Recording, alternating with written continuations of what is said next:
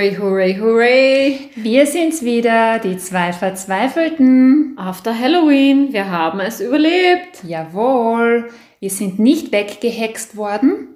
Nein. Wir sind alle noch da.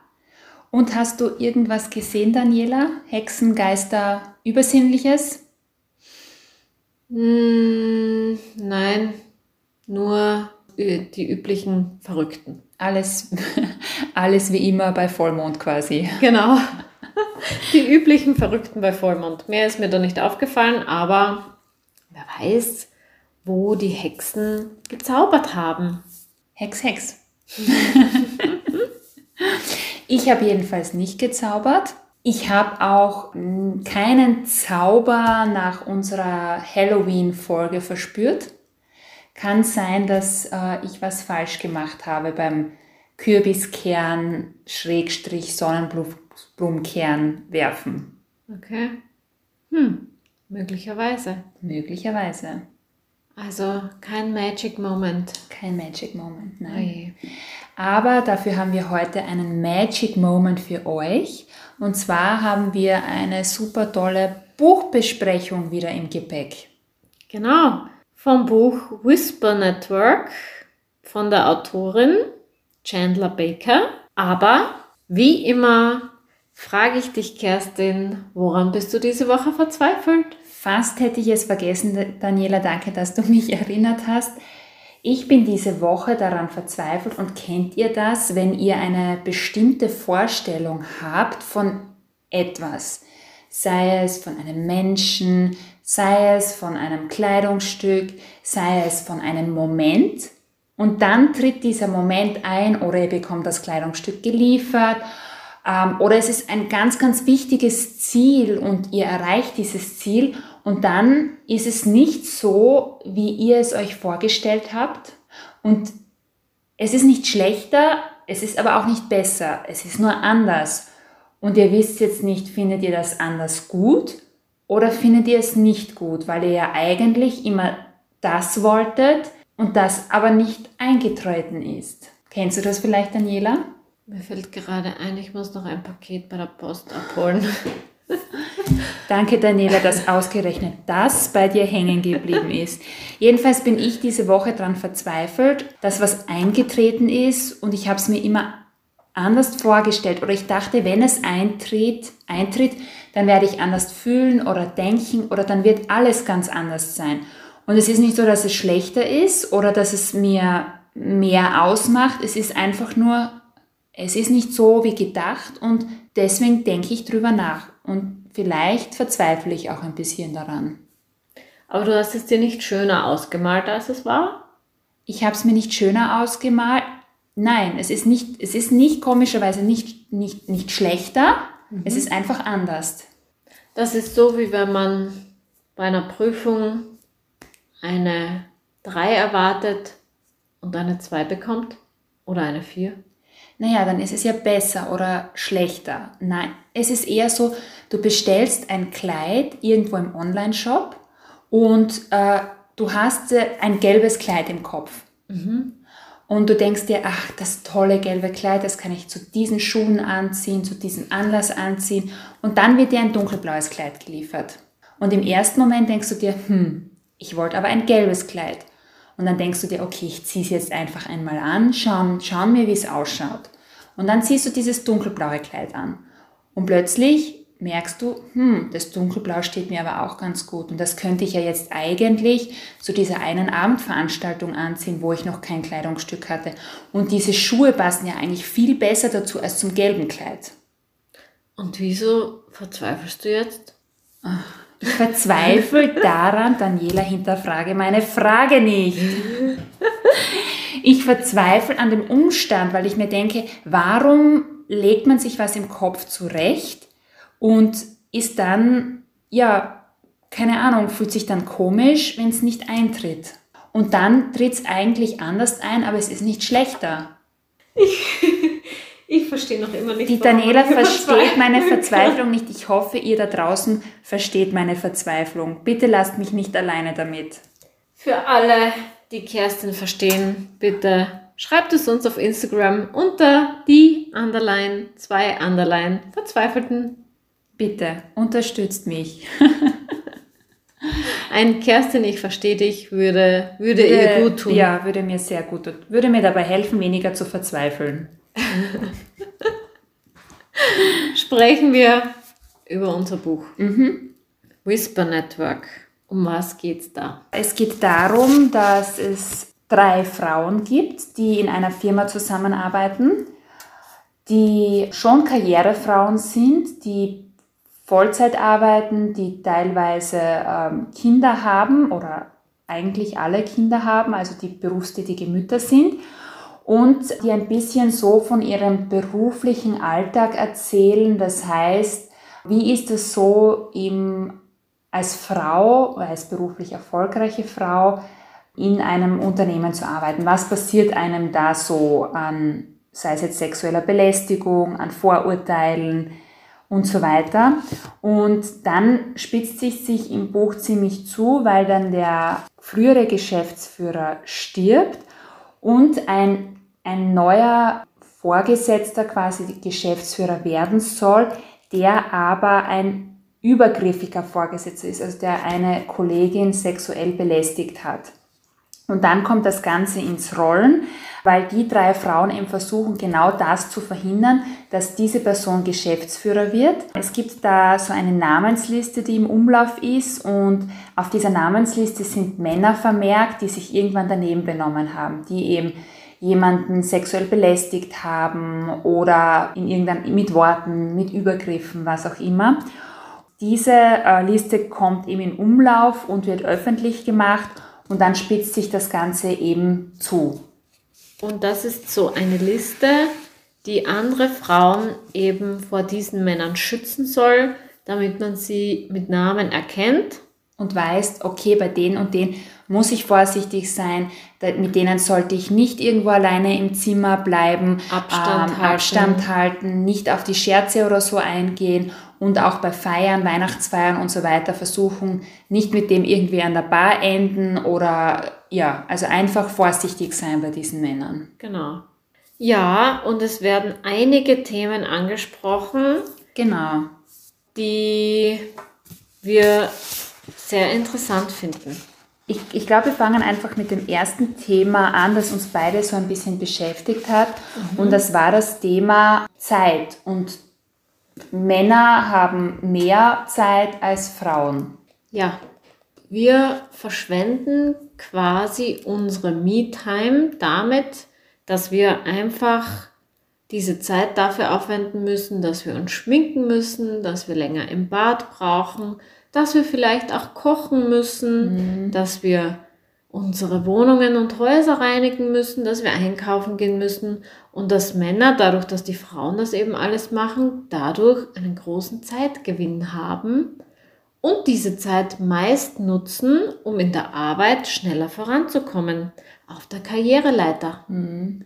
Und sie verbringen nicht nur, sie haben nicht nur dadurch mehr Me-Time, wie du es nennst, oder auch beruflich vielleicht mehr Zeit, sondern natürlich ist es auch ein Kostenthema, weil wir Frauen brauchen natürlich mehr Produkte als Männer für eben, damit wir uns schminken, unsere Haare, für was auch immer.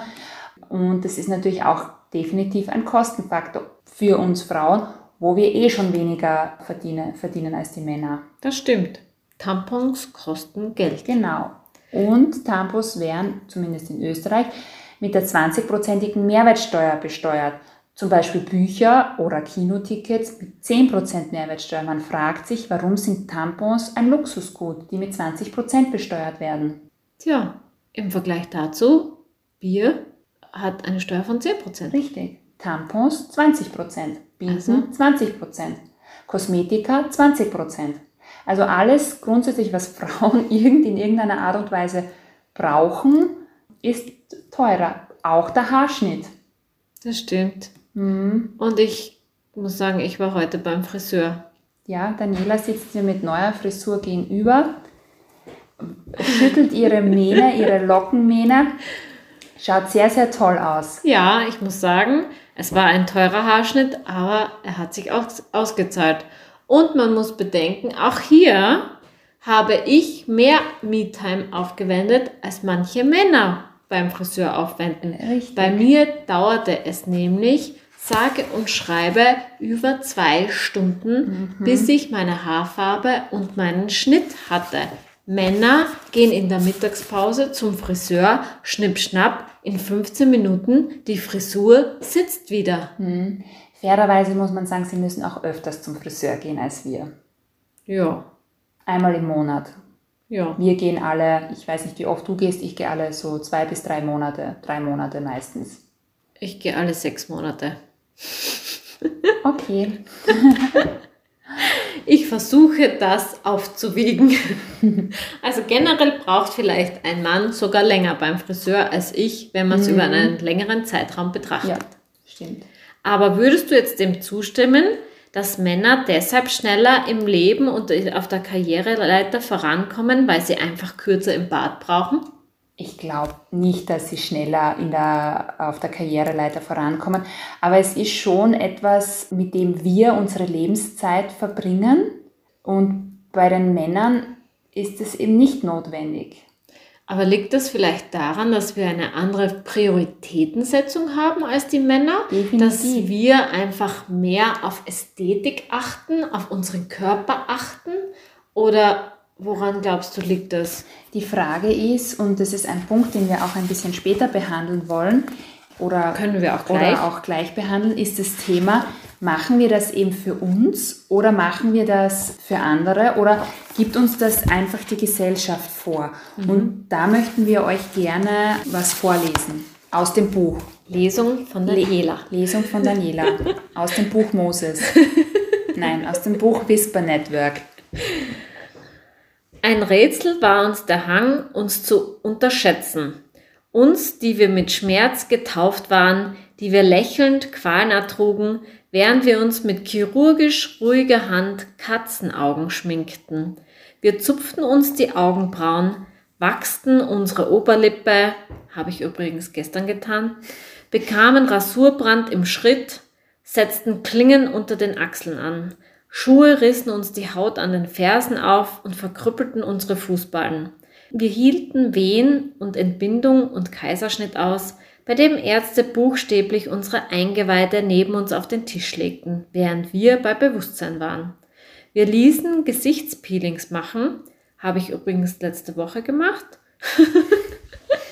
Wir ließen uns Botox in die Stirn jagen und unsere Lippen und Brüste auffüllen. Das habe ich noch vor mir.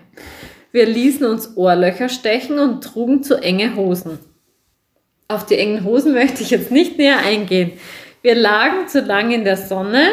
Wir peinigten unseren Körper beim Spinning. All diese kleinen Opfer, um anmutiger und damenhafter zu erscheinen, das Weibchen der Spezies, das schwächere Geschlecht. Insgeheim machte uns das alles zäher, kantiger. Wir waren robuster, als wir aussahen. Der einzige Unterschied war, dass wir es uns jetzt endlich anmerken ließen.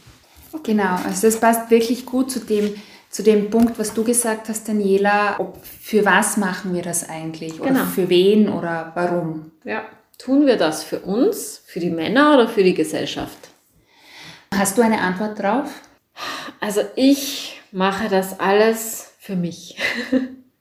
Einiges mache ich für mich, ja.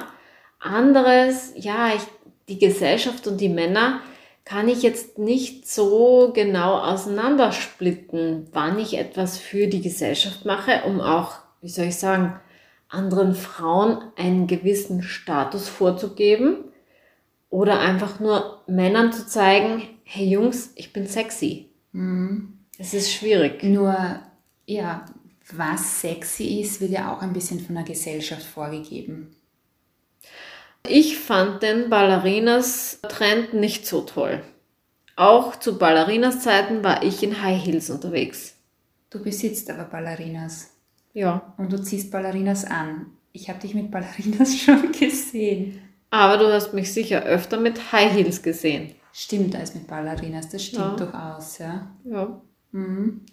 Generell, vor allem wenn ich jetzt Schuhe kaufen gehe, mich sprechen immer zuerst die höchsten Schuhe an. Mhm. Also bei einem flachen muss ich mich wirklich dazu zwingen, die zu kaufen. Mhm. Weil ich finde, hohe Schuhe sehen so toll aus. Egal wie weh dir der Fuß dann tut. Mm, stimmt, hohe Schuhe sehen wirklich toll aus, finde ich auch.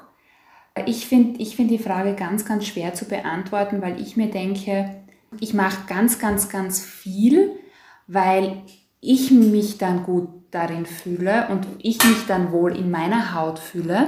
Mhm. Ähm, ich mich dann stark und schön und selbstbewusst fühle.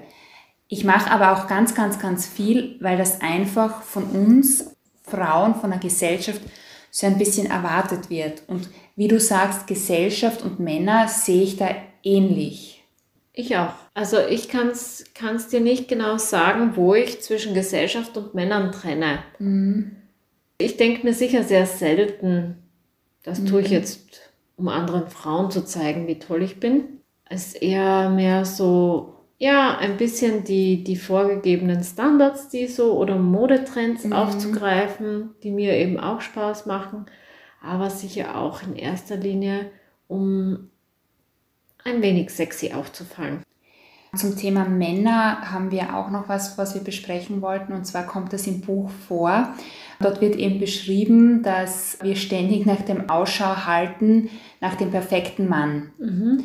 Und der perfekte Mann soll quasi ganz, ganz viele Eigenschaften haben, wie zum Beispiel er teilt sein Essen mit uns und bestellt immer Nachtisch, der sich nicht betrinkt, der unsere feministischen Ideale nicht in Frage stellt, wenn wir uns weigern, Käfer zu zertreten oder Ölwechsel zu machen, der sich wünscht, dass es hormonelle Verhütung für den Mann gibt, der Kissenschlachten mag und ganz, ganz viel mehr mag. Und das ist quasi wie, wie ein Einhorn Exemplar, ein Einhorn ähnliches seltenes Exemplar. Und Daniela und ich, wir haben über die Beschreibung kurz diskutiert, weil du ja sagst, das wäre jetzt nicht deine Beschreibung vom perfekten Mann, so wie sie hier im Buch steht. Also so sieht nicht mein Einhorn aus. Ich würde sagen, das ist ein Weichei.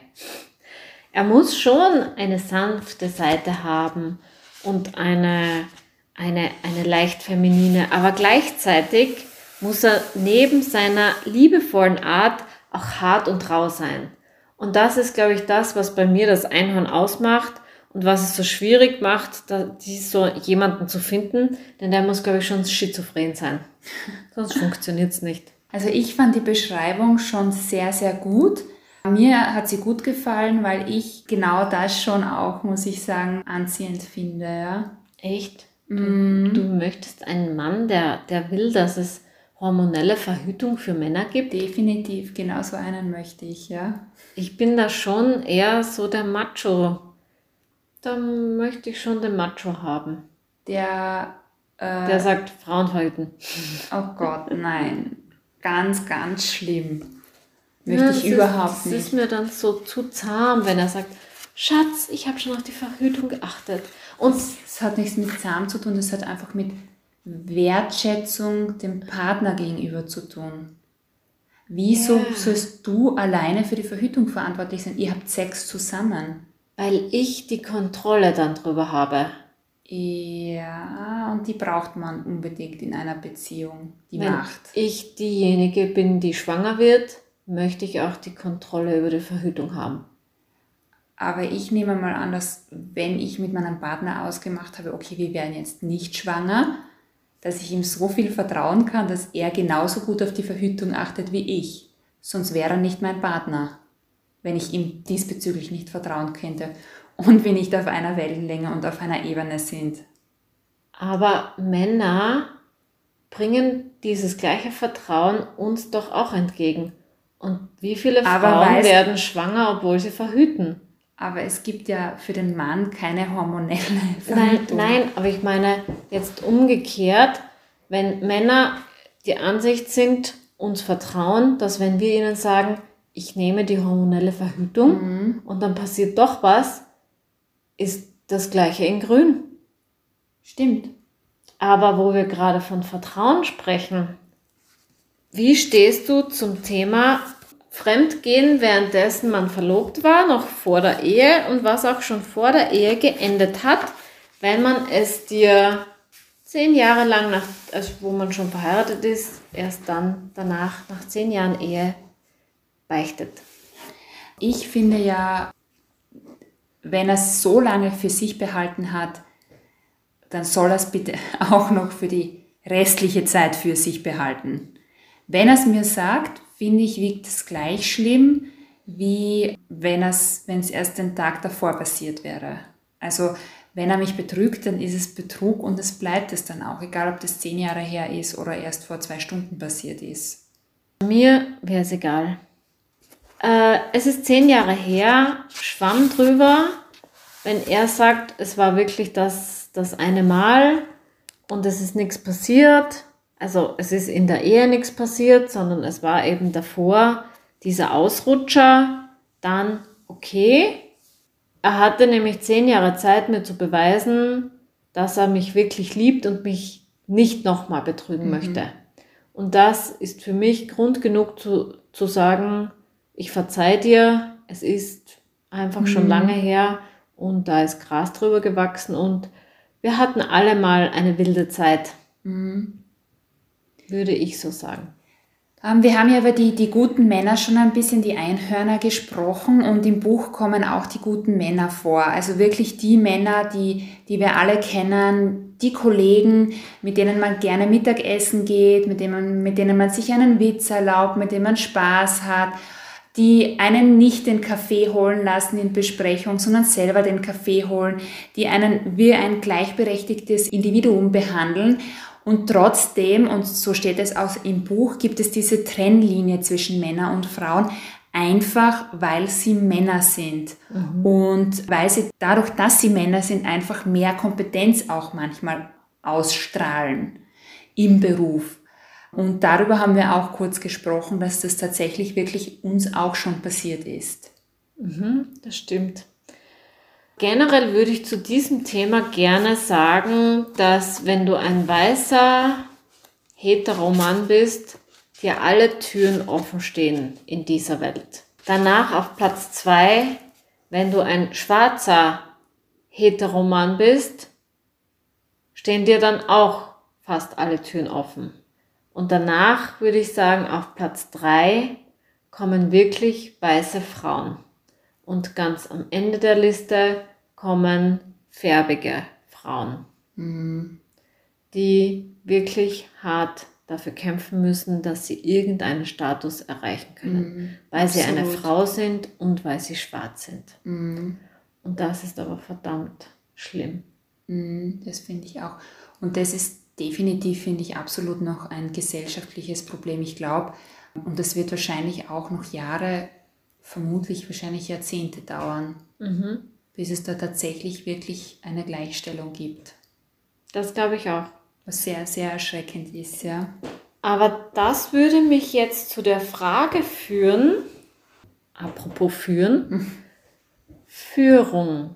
Führung von Unternehmen, Führungskräfte, es ist ja so, dass uns Frauen immer vorgehalten wird, dass wir nicht führen können und dass wenn ein Unternehmen in Konkurs geht, dass es an der Schuld der Frau liegt, die das geführt hat. Denn wenn es ein Mann geführt hätte, wäre das nicht passiert. Dieser Ansicht bin ich nicht. Mhm wenn man sich so überlegt, welche Unternehmen werden von wem geführt, dann sieht man, dass, dass Männer sich generell um solche gesunde Unternehmen reißen, weil da müssen sie nicht viel tun und Männer sind grundsätzlich laut meiner Einstellung faul. Und dann ist es doch einfach, so ein Unternehmen ein paar Jahre weiterzuführen. Aber diese Unternehmen, die von Männern, würde ich jetzt mal sagen, runtergewirtschaftet wurden um die reißt sich kein Mann, diese wieder nach oben zu führen. Und ich finde, das sind dann diese Unternehmen, die diese wenigen Frauen, die es schaffen, diese gläserne Decke zu durchbrechen, die diese Frauen dann auch noch, oder die einzigen, die diese Frauen bekommen können, und wo diese Frauen noch doppelt so hart arbeiten müssen, um zu schauen, dass dieses Unternehmen wieder nach oben kommt. Mhm. Und ich finde es auch wirklich schade, dass es keine Statistiken darüber gibt, wie viele Frauen es geschafft haben, solche Unternehmen wieder in, in den Bereich der Top-Player zu bringen. Denn das, das interessiert dann wieder niemanden. Und sobald diese Frauen diese Unternehmen zum Beispiel saniert haben oder wieder auf Schiene gebracht haben, dann werden sie wieder abgesägt und ein Mann übernimmt wieder das Zepter. Mhm. Ist es nicht so, Kerstin? Ich kann es jetzt nicht wissenschaftlich bestätigen. Ich weiß nicht, ob es dazu irgendwelche ähm, ja, Studien oder was auch immer gibt, aber ich finde, dass deine, deine Argumente durchaus dafür sprechen und dass es wahrscheinlich schon so ist, dass Frauen natürlich sich dann für Geschäftsführungspositionen oder Führungspositionen bewerben, dort eine Chance kriegen, wo es vielleicht nicht so viele männliche Bewerber gibt und dann wird halt dieser Job einer Frau gegeben und die muss sich dann halt mehr, doppelt, dreifach beweisen, wie vielleicht jetzt ein männlicher Kollege. Genau, das mhm. würde ich auch sagen. Mhm. Wir haben allerdings keine Statistiken darüber. Nein, nur unsere Meinung. Ja. Eine andere Meinung haben wir zum Thema Mutterschaft und Beruf und das wird auch im Buch ziemlich oft thematisiert, dadurch, dass eben diese, diese drei Frauen mhm ja Kinder haben, berufstätig, Mütter sind, Vollzeit berufstätige Mütter, kommt im Buch immer wieder durch in dieser, dieser Spagat zwischen Mutterschaft und Beruf. Und es gibt da auch eine Szene im Buch, wo halt gut beschrieben wird, dass das eigentlich im Grunde immer gefühlt ein Kampf ist und dass man Mutterschaft und Arbeit nicht, dass diese nicht harmonisch nebeneinander existieren können. So wird es im Buch ein bisschen überspitzt beschrieben. Und dazu haben, oh Wunder und Wunder, Daniela und ich wieder ein bisschen eine unterschiedliche Meinung. Ich habe mich mit dieser Aussage sehr gut identifizieren können. Daniela hat ein bisschen eine andere Meinung zu dem Abschnitt. Das ist sehr nett von dir formuliert. Ja, ich habe eine andere Meinung zu diesem Abschnitt, denn ich finde, es ist nicht die Schuld der Männer, dass wir uns das alles aufhalsen, sondern das ist unsere eigene Schuld, dass wir glauben, dass nur wir diejenigen sind, die das alles handeln müssen, die das alles organisieren müssen, die sobald es heißt Kinder aufzeigen und sagen, ich bin die Frau, ich muss mich ums Kind kümmern. Und dann ist doch klar, dass der Partner sagt, ja stimmt, du bist die Frau, du musst dich ums Kind kümmern. Aber wenn ich jetzt eine Beziehung führe auf Augenhöhe, dann ist er nicht der Mann und ich nicht die Frau, sondern wir sind beide Eltern von einem oder mehreren Kindern. Und dann ist es doch egal, wer das Kind zur Schule bringt, wer auf das Kind aufpasst und wer sich um die Kinderbetreuung kümmert. Es geht um Gleichberechtigung und auch das sollte dann gleichberechtigt geregelt werden. Mhm. Aber was wir immer vorziehen, ist, dass wir Frauen ja so wenig verdienen und deshalb wir freiwillig sagen, ja, um, um dem Wohl der Familie zugute zu kommen, stecken wir natürlich für unsere Familie zurück, weil der Mann natürlich so viel mehr verdient. Aber wenn man mal das Geld außer Acht lässt, dann geht es eigentlich nur darum, dass es gerecht verteilt wird, die Arbeit oder die Betreuung des Kindes. Und dann muss der Mann sehr wohl auch herhalten. Mhm. Da muss die Frau nicht extra sagen, ja, ich bin die Frau, ich muss mich darum kümmern. Nein, musst du nicht. Du hast einen gewissen Anteil, den du erfüllen solltest. Und der sollte vielleicht in der gleichen Höhe sein wie, wie der Anteil, den dein Partner zu erfüllen hat. Und da kommt es nicht darauf an, ob du eine Frau oder ein Mann bist. Also du bist der Meinung, dass es die Schuld der Frauen ist, warum sie sich so häufig in Teilzeit befinden, warum sie eben dieses, dass sie eigentlich dieses, diesen Spagat und dieses, äh, ich kann Beruf und Familie nicht übereinbringen, dass das eigentlich nur in den Köpfen der Frauen vor sich geht. Ja, würde ich schon sagen. Denn es ist kein gesellschaftliches Thema, es ist ein Frauenthema. Ja, das ist meine Meinung. Ich denke, mhm. das ist ein Frauenthema und ich glaube, das Frauenthema haben wir uns auch selbst auferlegt. Das kommt gar nicht von den Männern. Mhm. Ich denke, weil wir da eben zuerst schreien und sagen, oh nein, das geht nicht oder eben sich aufs Geld rausredet, was ja ein völlig vernünftiges Thema ist. Aber dadurch, dass wir zuerst schon sagen, wir verstehen das, wir sehen das ein, ohne irgendwie einen Konflikt anzufangen oder irgendwie eine Diskussion anzufangen, werden die Männer natürlich sagen, jo, ich gehe dann mal arbeiten. Also ich bin da ein bisschen anderer Meinung. Ich glaube durchaus, dass es noch ein sehr, sehr großes gesellschaftliches Thema ist. Ich glaube, dass ich glaube einerseits, dass das Geldthema eine Rolle spielt, aber ich glaube auch, dass die Kinderbetreuung eine massive Rolle spielt. Und ich glaube auch, wenn du es dir 50-50 aufteilen möchtest, es oft ganz, ganz schwierig ist, das mit einer Kinderbetreuung zu handeln. Wenn du jetzt nicht Großeltern in der Nähe hast oder Freunde oder Bekannte, die wirklich auf das Kind schauen können, egal wer es abholt, wer es hinliefert, was auch immer, ich glaube, das macht es ganz, ganz schwierig, das mit, mit der Kinderbetreuung in Einklang zu bringen, oft auch. Und dann muss halt irgendjemand zurückstecken, damit das Kind betreut ist. Und dann ist es vielleicht einmal die Frau, weil sie halt auch weniger verdient. Oder weil sie den Hang auch mehr dazu hat, zu sagen, okay, ich schaue eher auf die Kinder. Aber reden wir zurück. jetzt zum Beispiel das Kind zur Kinderbetreuung zu bringen und das Kind abzuholen. Einer der beiden bringt es, der andere holt es ab. Richtig. Und wer ist der Erste, der sagt, Schatz, ich muss länger arbeiten, kannst du bitte das Kind holen? Der Mann oder die mhm. Frau? Ich nehme nämlich an, es ist der Mann, weil er sich rausredet. Er muss das Argument gar nicht nennen, weil das Argument im Hintergrund der Frau immer existiert, mhm. weil sie automatisch sagen wird, okay, gut, dann muss ich heute früher von der Arbeit weg, damit du ja, weil du ja länger arbeiten musst, damit ich das Kind hole.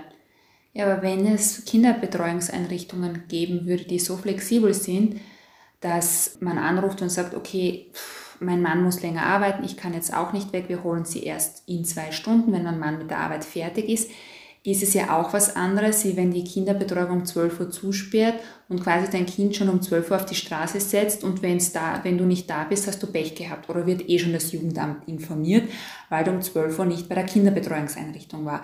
Also ich glaube, dass es den Eltern auch oft diesbezüglich schwerer gemacht wird, da gleichberechtigt zu agieren.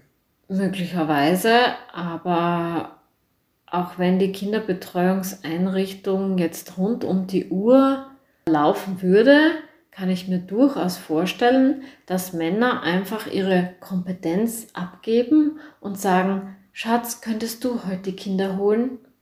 Ich will noch in den Sportclub. Also ich, ich würde die Frauen gar nicht aus der Verantwortung nehmen, dass wir auch als Frauen diesbezüglich umdenken müssen und sagen müssen, aber meine Arbeit ist genauso wichtig wie deine Arbeit und heute arbeitest du zwei Stunden länger, okay, passt, morgen arbeite ich zwei Stunden länger, äh, so wie du länger arbeitest, muss auch ich vielleicht länger arbeiten. Also ich, ich, ich würde da die Frauen und natürlich auch die Männer gar nicht aus der Verantwortung nehmen. Ich glaube, wir müssen da auch viel mehr noch überdenken. Aber ich denke, dass man es nicht nur an den, an den Frauen festmachen kann.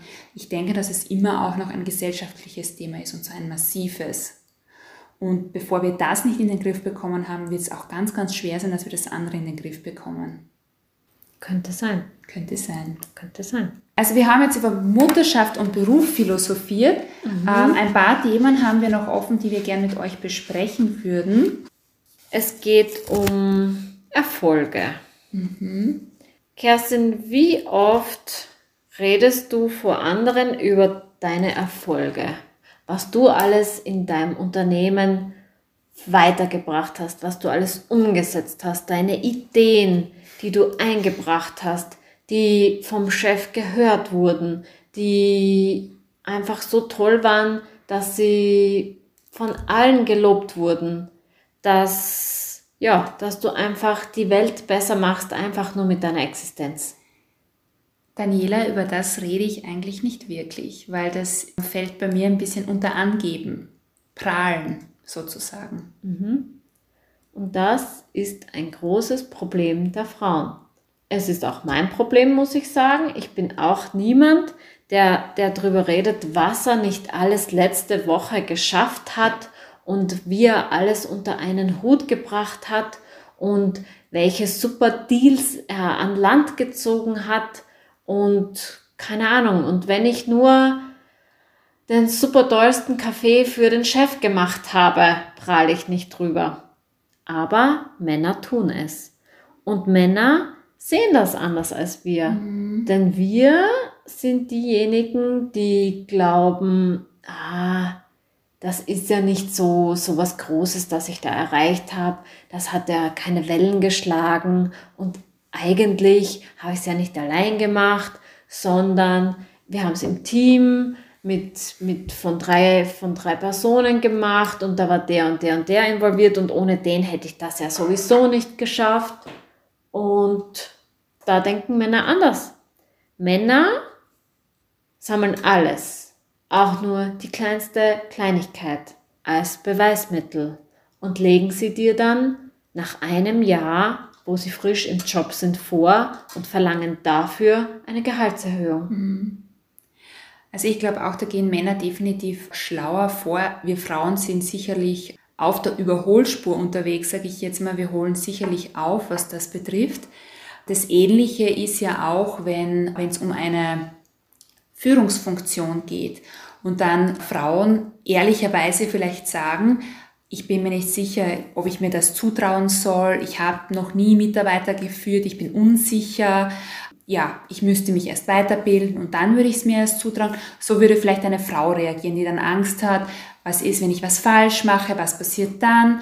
Ein Mann stellt sich hin und sagt, ja, werde ich schon machen, wird schon funktionieren. Kriege ich irgendwie hin. Kriege ich irgendwie hin. Kriege ich geregelt. Genau, egal was passiert, das machen wir schon. Außerdem habe ich eh meine Mitarbeiter unter mir, meine fleißigen Arbeitsbienchen, die werden mich schon irgendwie unterstützen.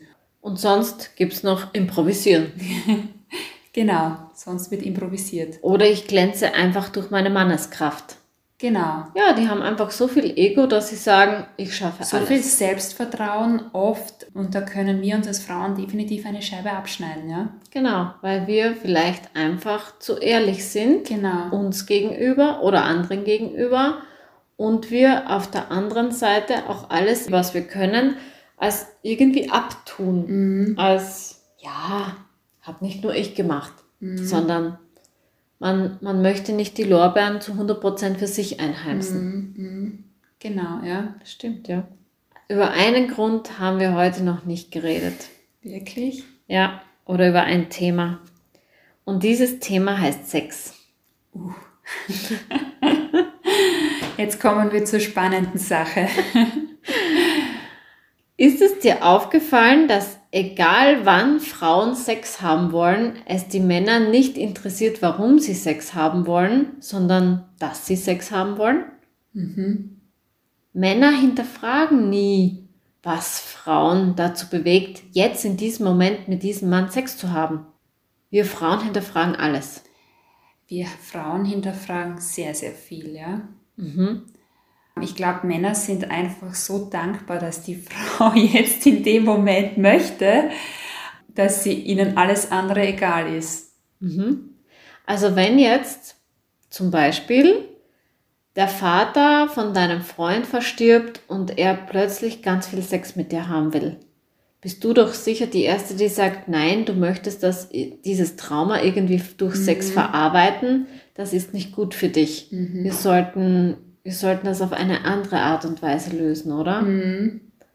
Wenn jetzt dein Vater stirbt und du Sex mit deinem Freund haben willst, um dieses Erlebnis irgendwie zu verarbeiten, wird er nicht fragen oder wird er dir nicht sagen, nein, das liegt ja nur daran, sondern er wird einfach bereit sein.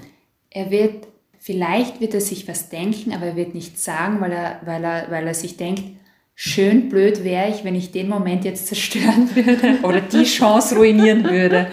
Genau, wer weiß, wann sie wiederkommt. Wann es wiederkommt, genau, ja. Und das ist doch irgendwie echt strange. Tja, wie sagt man, Männer sind vom Mars, Frauen von der Venus. Wir sind offensichtlich uns doch so ähnlich und gleichzeitig so unterschiedlich, in unseren Einstellungen, Ansichten, was auch immer, was auch gut ist. Wir müssen ja nicht dasselbe denken und fühlen. Es sollte nur so sein, und das wäre schön, dass es eine Gleichberechtigung in der Gesellschaft gibt. Da bin ich genau deiner Meinung. Und deshalb würde ich jetzt mit den Worten schließen, Kerstin und ihr da draußen, bleibt verzweifelt. Alles wird gut.